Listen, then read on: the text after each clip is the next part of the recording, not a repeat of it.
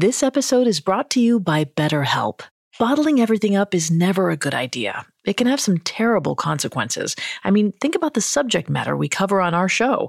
I wonder how much easier it would be if we normalized talking about negative feelings instead of lashing out when it all builds up. I recently had a session where I faced some things going on in my life I hadn't spoken to anyone about. And when I talked about it with my therapist, I realized how heavy it actually was. And I was able to see it in a different light, and it didn't feel as heavy anymore. When you need to talk, but you want a safe space for that conversation, I highly recommend BetterHelp. Even if you haven't experienced major trauma in your life, therapy is excellent for day to day positive coping skills and learning how to set boundaries. So if you want to give therapy a try, check out BetterHelp. It's entirely online, convenient, and flexible. It's also easy to get started. Just fill out a brief questionnaire to get matched with a licensed therapist. Get it off your chest with BetterHelp. Visit betterhelp.com slash serial killers today to get 10% off your first month. That's betterhelp, H-E-L-P dot com slash serial killers. This episode is brought to you by Anytime Fitness. Forget dark alleys and cemeteries. For some, the gym is the scariest place of all, but it doesn't have to be.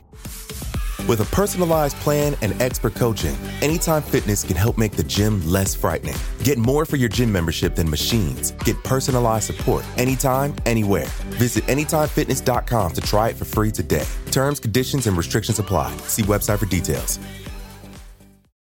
A lot can happen in three years, like a chatbot may be your new best friend. But what won't change? Needing health insurance. United Healthcare Tri Term Medical Plans, underwritten by Golden Rule Insurance Company, offer flexible, budget friendly coverage that lasts nearly three years in some states. Learn more at uh1.com. Due to the graphic nature of this killer's crimes, listener discretion is advised. This episode includes dramatizations and discussions of murder and assault that some people may find offensive. We advise extreme caution for children under 13. There are killers among us who never get caught. But then, there are killers who lapse in and out of killing as police chase down false leads. For nearly 14 years, the serial killer known as the Grim Sleeper avoided the public and possibly put his killing on pause. But this sleep is debatable, and authorities still wonder whether he stopped killing altogether or he just did it more quietly, accumulating victims that haven't yet been discovered or linked to him. In part one, we examined how and why Lonnie David Franklin Jr., a sanitation worker turned dealer of stolen cars, began killing. As the Grim Sleeper, he killed eight women and assaulted one, Anitra Washington, who miraculously survived the attack but would have to wait many years until she received the justice she so deserved. Authorities tied these crimes together by identifying the same gun used in each case through ballistics matches. Just by examining his victims and MO, we can see a picture of a killer who was fixated on dominating and controlling women.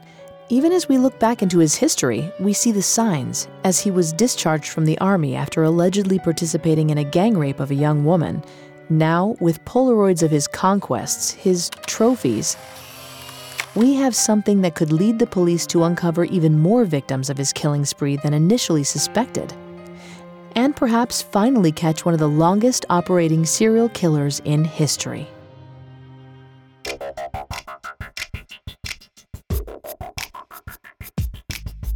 Hi, I'm Greg Polcyn, and this is Serial Killers, a podcast diving into the minds and motives of the world's most notorious serial killers.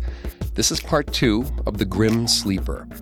If you want to listen to any episodes of Serial Killers, you can find them all on your favorite podcast directory. Don't forget to subscribe. You can also listen on our website, parcast.com, spelled P A R C A S T.com. A new episode comes out every Monday. Visit our Facebook page, Parcast, to join the conversation.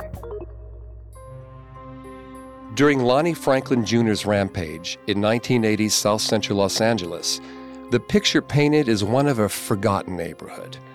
The 80s marked the beginning of the crack epidemic, and gang violence emerged as turf wars began. South Central LA became the site of many police raids and the focus of rap songs portraying the region as a crime ridden area where police brutality was as common as traffic on the 405. It didn't help that several serial killers were ravaging the area, and it was the prevalence of black victims and unsolved cases that catalyzed the Black Coalition fighting back serial murders. This was formed in 1986, and according to its Facebook page, which features images of the Grim Sleepers victims, the organization, quote, seeks to bring attention, justice, and accountability in the serial murders of black women in South LA, unquote. During its launch, the coalition originally declared that, quote, the low profile media coverage and problems with the investigation are all examples of women's lives not counting, and black sex worker women counting the least of all, unquote. I'd like now to turn it over to my co host, Vanessa. It's important to note that Vanessa is not a licensed psychologist or psychiatrist, but like me, she's fascinated by the psychology of serial killers and has done a lot of research on the subject. Thank you, Greg. Now, you have to remember that the police were kept busy by the Southside Slayer and the Night Stalker, who were killing at the same time as the Sleeper, but not much progress was being made. Members of the community criticized the police for not alerting the community to the serial murders, and things got worse as the crime escalated to a record high by the end of the decade. The stalker and slayer were eventually brought to justice, but the Grim Sleepers investigation grew cold for nearly 14 long years. But then, the Grim Sleeper reawakened to wreak havoc once again, committing three more murders. But this resurgence was his mistake. The world had changed, and he was no longer able to operate the same way. With the help of new DNA technologies, a determined group of detectives put the sleeper to rest, once and for all. But before that, it was March of 2002 her name was Princess Berthomieux, a 15 year old African American girl who had been in and out of foster homes all her life. Hawthorne, California Police Sergeant Chris Cogna got to know her while investigating a sex crimes case of which she had been a victim. When that trial began, however, Princess went missing. The next time that Sergeant Cogna saw her was on a flyer. A flyer asking for help identifying the Grim Sleeper's latest victim. Princess was found dead on the streets of Inglewood. She was lying naked in an alley. She had been sexually assaulted and strangled. Her tragic death would mark the beginning of Lonnie's new pattern of strangulation only. Berthomieux and his next victim were killed by the use of his bare hands. What could explain this new MO, considering his lapse in kills for some time? Honestly, I think he was scared. Scared? Of what? Getting caught. Think about it. Guns leave evidence bullets, wound markings. If we believe that he stopped killing because he felt authorities were getting too close, but then continued to kill because of his urge, he may have reemerged with a more conservative approach to murder. So you're saying by simply using his hands, he was eliminating the possibility of police tracking his kills, and even him, via a weapon? Exactly. Because if you think about it, authorities began tying the crimes together by examining the bullet holes left in the Grim Sleeper's victims. That's how they realized the murders were linked. Well, that and his MO and signature, targeting poor African American women, discarding them under mattresses or in alleyways, strangling just entails him and his victim, no object that could be discovered and get him in trouble.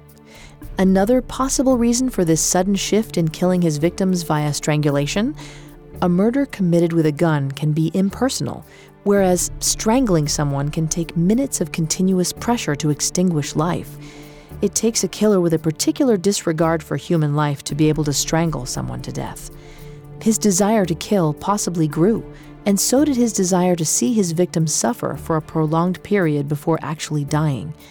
Death by gunshot is usually quick, instantaneous even. Strangulation takes time, focus, strength, and stamina on the part of the killer. Could we consider strangulation a form of escalation of the crime? That's an interesting question because he didn't actually add a step in the mode of killing. He didn't add torture or mutilation, he just swapped out a gun for his bare hands. Because of this, I would say that the crime itself did not escalate, it only changed. What you might be thinking is that his motivation to kill escalated, and his need for a more personal and intense method escalated, which could explain the shift from shooting to strangling. Well, whatever the reason, he was at it again. The next time he struck in 2003. The victim's name was Valerie McCorvey. She was 35 years old. She was strangled and left with her pants pulled down at the entrance to an alley. As we learned last week, runaways, drug addicts, and prostitutes, or sex workers as they prefer to be called, were the main victims Lonnie targeted. With other killers who target these types of groups, sometimes they present a moral reasoning for doing so. Prostitutes are 18 times more likely than other women to be killed. But why? The Green River Killer, who admitted to killing over 75 women, targeted prostitutes and, in his words, killed them because. I picked prostitutes as victims because they were so easy to pick up without being noticed. I knew they would not be reported missing right away and might never be reported missing. I picked prostitutes because I thought I could kill as many of them as I wanted without getting caught. What's awful is that in cases involving sex workers, the police often discount their testimonies or consider them unreliable witnesses just because of their profession.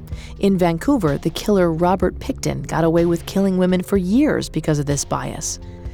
Prostitutes are also deterred from going to the police for fear that they could be arrested for their line of work and are less likely to share information that could help put a killer away which could serve as one explanation as to why Lonnie Franklin evaded capture for so long. But with the death of a 15 year old girl, his youngest victim yet, and a change in how he killed his victims, there was more pressure than ever to capture the grim sleeper. Our story will continue in a moment, right after the break. This episode is brought to you by Anytime Fitness. Forget dark alleys and cemeteries. For some, the gym is the scariest place of all, but it doesn't have to be.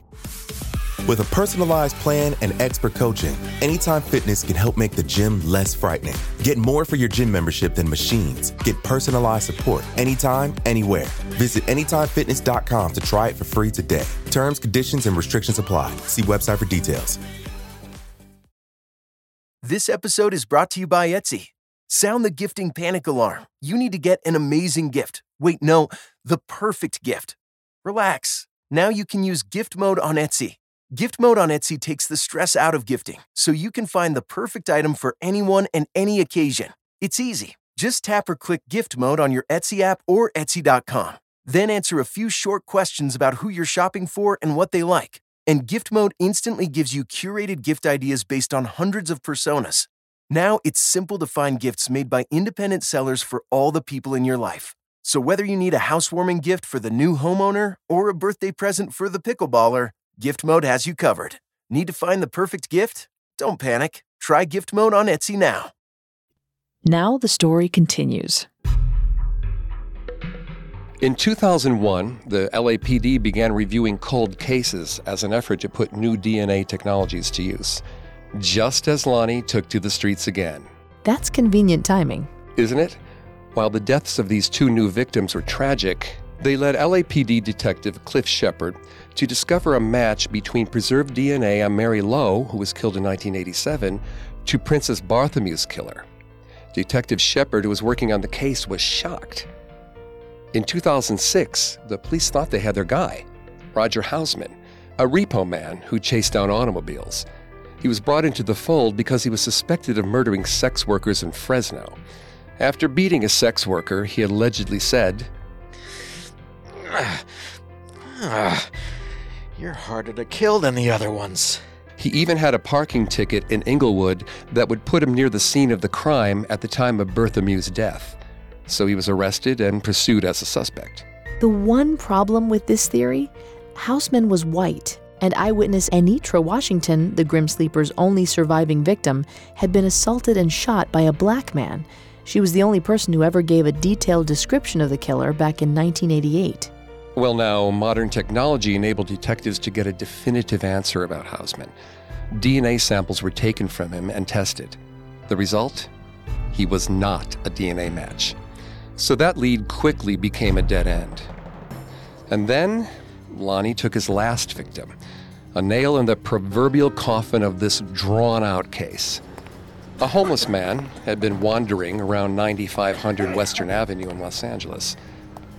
He stumbled upon a black garbage bag in the middle of the street. It had been wrapped with a twist tie and placed near a discarded Christmas tree. Inside, 25 year old Janecia Peters, who had been shot in the back and strangled. She was fully nude. The only thing she had on was a gold heart pendant around her neck. So now we have the Grim Sleeper returning to his original method of killing, shooting, plus his new method, strangling. It seems that now that he had tried both, he liked both.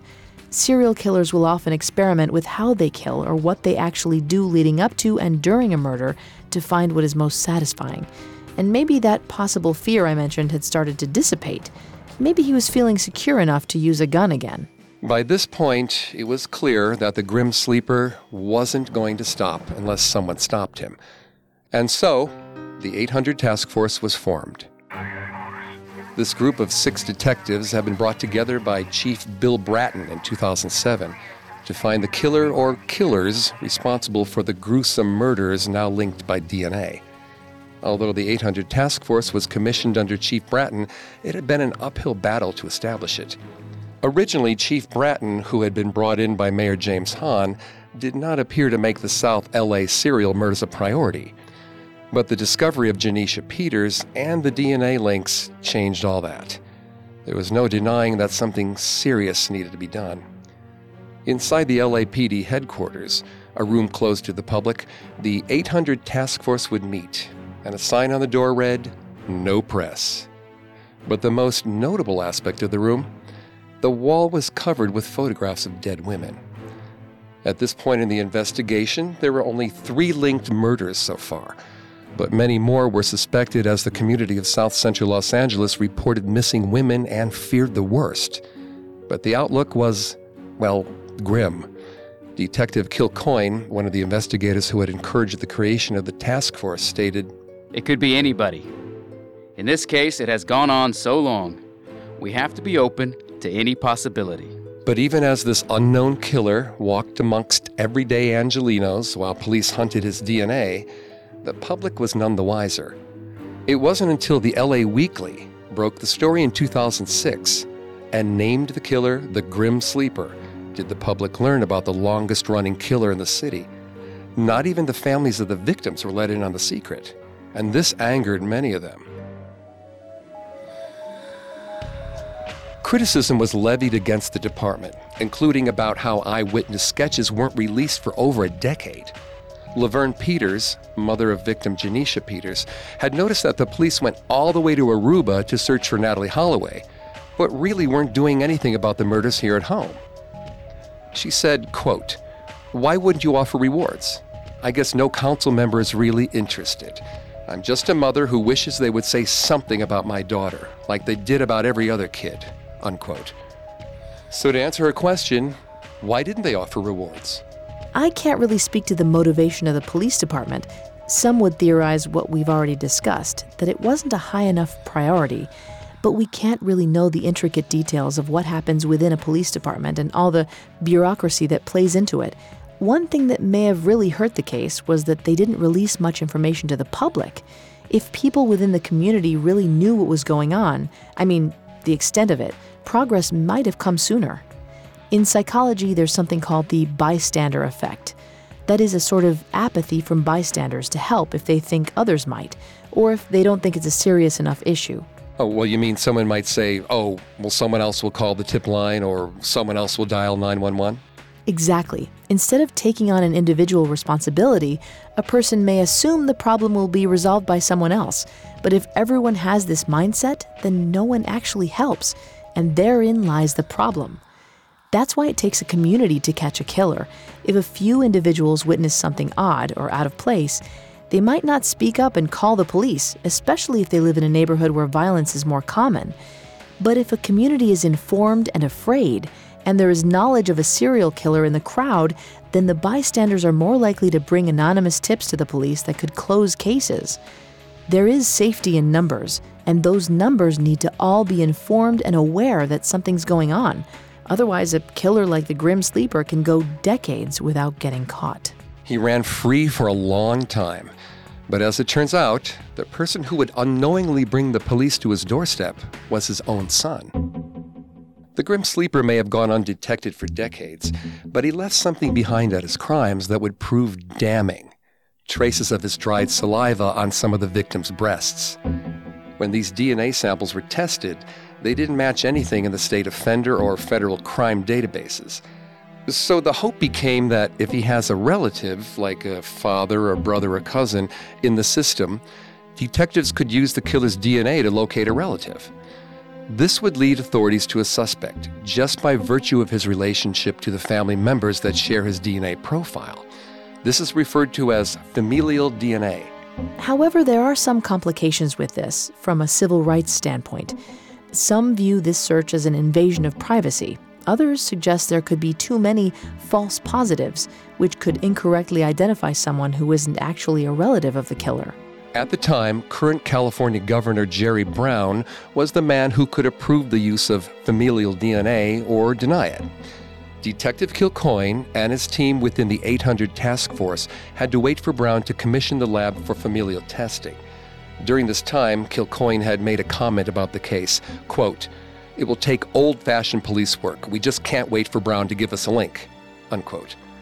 He also stated that if the killer is a family man, or goes home to his wife and kids, they might never find him. Right. So often, serial killers hide under the guise of a respectable and contributing member of society, using the cloak of having a family to conceal their true nature and details of their heinous actions. But it was this family Lonnie had that ironically led to his capture. When Lonnie's son, Christopher Franklin, was arrested for a felony weapons charge, it set off a chain of events. First, he was taken into custody. His fingerprints and DNA were logged and collected. Then, in 2010, after Jerry Brown had granted LAPD detectives clearance to use the lab for familial DNA testing, a red flag went up. By using a set of markers to build a reference DNA profile, family members whose DNA was similar would be flagged in the system. Christopher Franklin's DNA was a familial match to the DNA left behind by the Grim Sleeper. Unknowingly, Christopher's arrest would be the last piece of the puzzle leading to his father's arrest. Police would realize the family man who went to church and helped his neighbors would end up being the same man who sexually assaulted and murdered women in his own community. However, the LAPD's job wasn't over yet. They still needed to get creative and get Lonnie Franklin Jr.'s DNA on file in order to make an arrest. They put him under 24 hour surveillance, trying to find a way to collect his DNA in a way that would allow it to be admissible in court. At a local pizza joint where Lonnie was eating, an undercover detective posing as a busboy decided to try and get close to Lonnie to see if maybe he could get what they needed to charge him. With evidence in hand, in the form of a hot slice of pizza and glassware with Lonnie's prints, detectives were able to arrest him in 2010. We'll return to our story in just a moment from the Parcast Network. The Hargan women seemed to have it all. We were blessed. My mom was amazing. But detectives would soon discover inside the house there were the bodies of two women. A story of betrayal you would struggle to believe if it wasn't true. I am just praying to God, this is a sick joke. From 48 Hours, this is Blood is Thicker The Hargan Family Killings. Listen to Blood is Thicker The Hargan Family Killings wherever you get your podcasts. Hi, I'm Daniel, founder of Pretty Litter. Cats and cat owners deserve better than any old fashioned litter. That's why I teamed up with scientists and veterinarians to create Pretty Litter. Its innovative crystal formula has superior odor control and weighs up to 80% less than clay litter. Pretty Litter even monitors health by changing colors to help detect early signs of potential illness. It's the world's smartest kitty litter. Go to prettylitter.com and use code SPOTIFY for 20% off your first order and a free cat toy. Terms and conditions apply. See site for details. And now back to our story. At the trial, surviving victim Anitra Washington gave a vivid account of her ordeal and was finally able to address her attacker after more than 20 years since she met him that fateful night in 1988. Lonnie Franklin Jr., a former trash collector, was convicted of killing nine women and a teenage girl between 1985 and 2007. It's obvious that you have a deep seated hatred for women. Judge Kathleen Kennedy says she couldn't think of anyone she has encountered who committed the monstrous crimes that Franklin had. Diana Ware's stepdaughter was one of Franklin's victims. She wants answers. I'd like to know why you did it. What was in your mind? Franklin's attorneys had suggested a mystery man was the real killer. Prosecutors say there is evidence he killed four other women. I'm Ed Donahue. There were many factors at work that could have protected Lonnie Franklin, the grim sleeper, from being arrested for so long. Maybe it was his choice of victims, women who were virtually invisible to the system and to the police.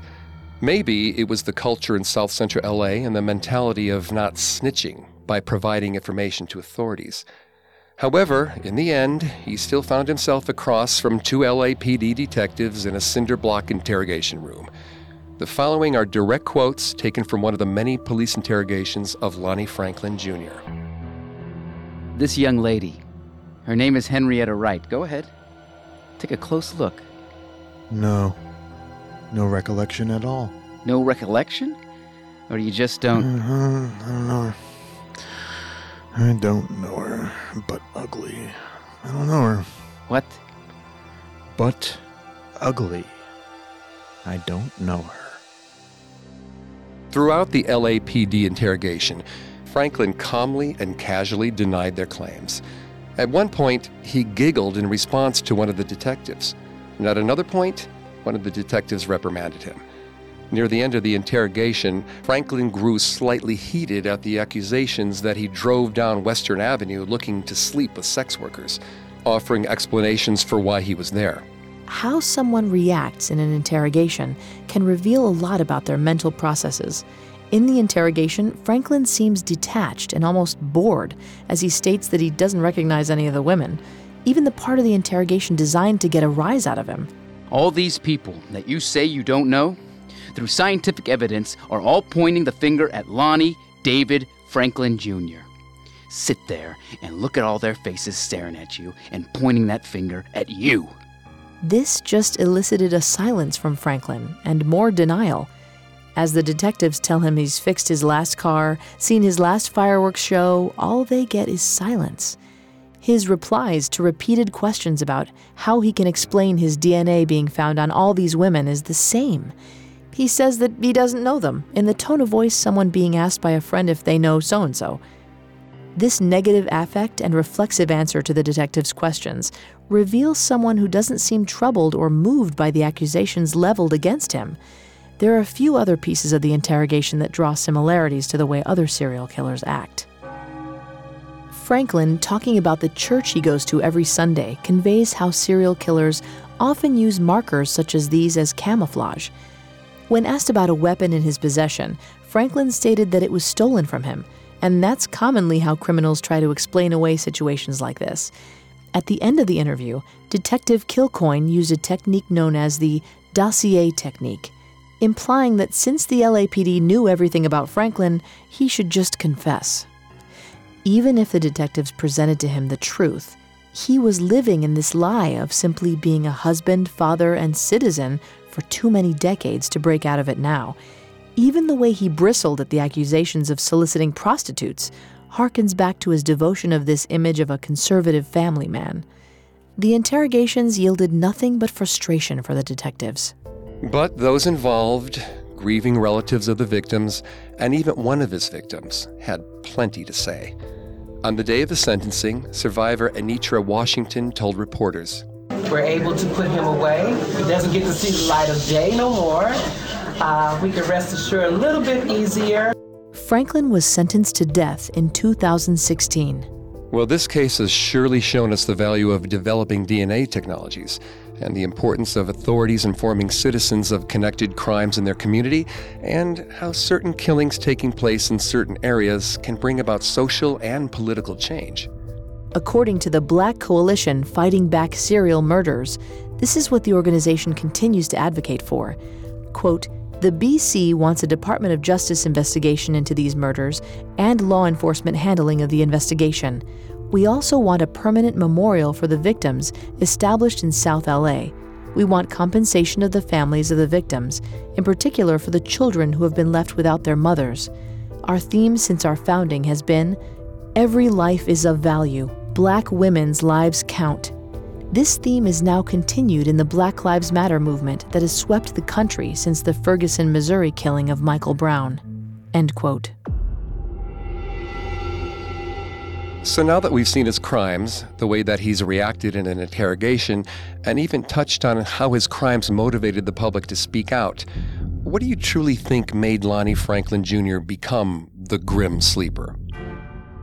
Well, we can go back to the common concept of nature versus nurture and how those ingredients help craft who we turn out to be today. Nature being our genetics and nurture being our environment. Growing up in South Central LA played a role, right? Exactly. A 2003 twin study found that children who grew up in South Central LA exhibited a greater amount of stress than kids around the same age in Baghdad, Iraq. Seriously? Yes. See, when we're young, our perception of the world is shaped by what we see around us. So if we see violence begetting violence during gang wars and police raids, we'll create a perception of the world built on the idea that people solve their problems with violence. When our neighbors and friends are involved in criminal activities just to survive in an area that is torn apart by this kind of constant war and not policed properly, we can't rely on authority, especially not in an area where race can equal a target on your back. That kind of stress and mistrust from a young age would take a toll on anyone. The people in Franklin's neighborhood didn't see what the world saw, however. Here are some of the things they said. Quote, he was a good guy. He would get whatever you needed, just don't ask him how. And later, quote, Sure, some of us knew he was involved with stolen cars. That's what we thought he was in for when he was arrested. But murder? Nah, that's not him. Unquote. One of Franklin's friends for over 40 years, Fernando Cole, knew a little more than most. Franklin showed him his infamous collection of naked women. Of the collection, Cole stated, quote, it looked like they were drunk or dead or something. Unquote. Cole also thought he knew the moment that Franklin snapped. Franklin had been married to his second wife for over 30 years, and Cole thinks it was his first wife who sparked something darker in Franklin. Cole said, quote, His first wife, she was on crack cocaine. He had given her money to pay the bills, but he came home, there were youngsters in the house, and she was there smoking crack.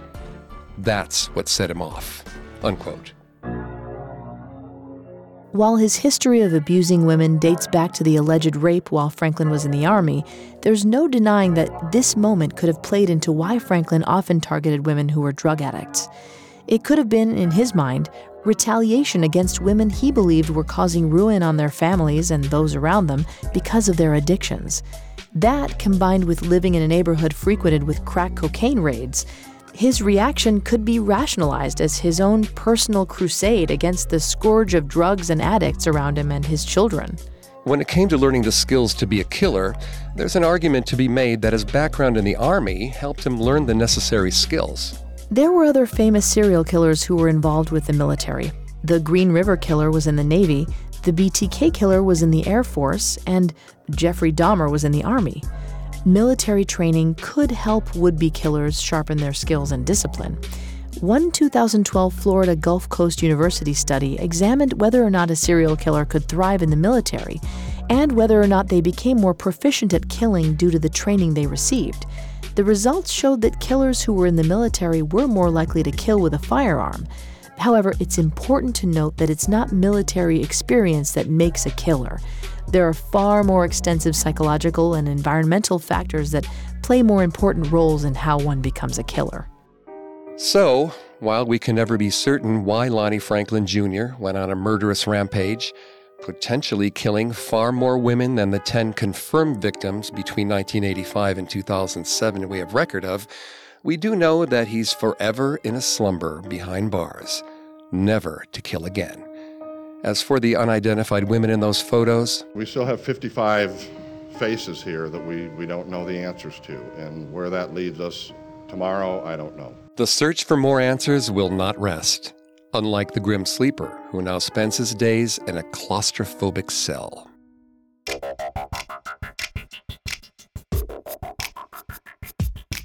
Thank you for listening to Serial Killers. If you enjoyed this episode, please tell your friends. Don't forget to subscribe to Serial Killers on iTunes, Google Play, SoundCloud, Stitcher, or any other podcast directory, or through our website, parcast.com. That's P A R C A S T dot com. A new episode of Serial Killers comes out every Monday. Let us know what you think and join the conversation on our Parcast Facebook page.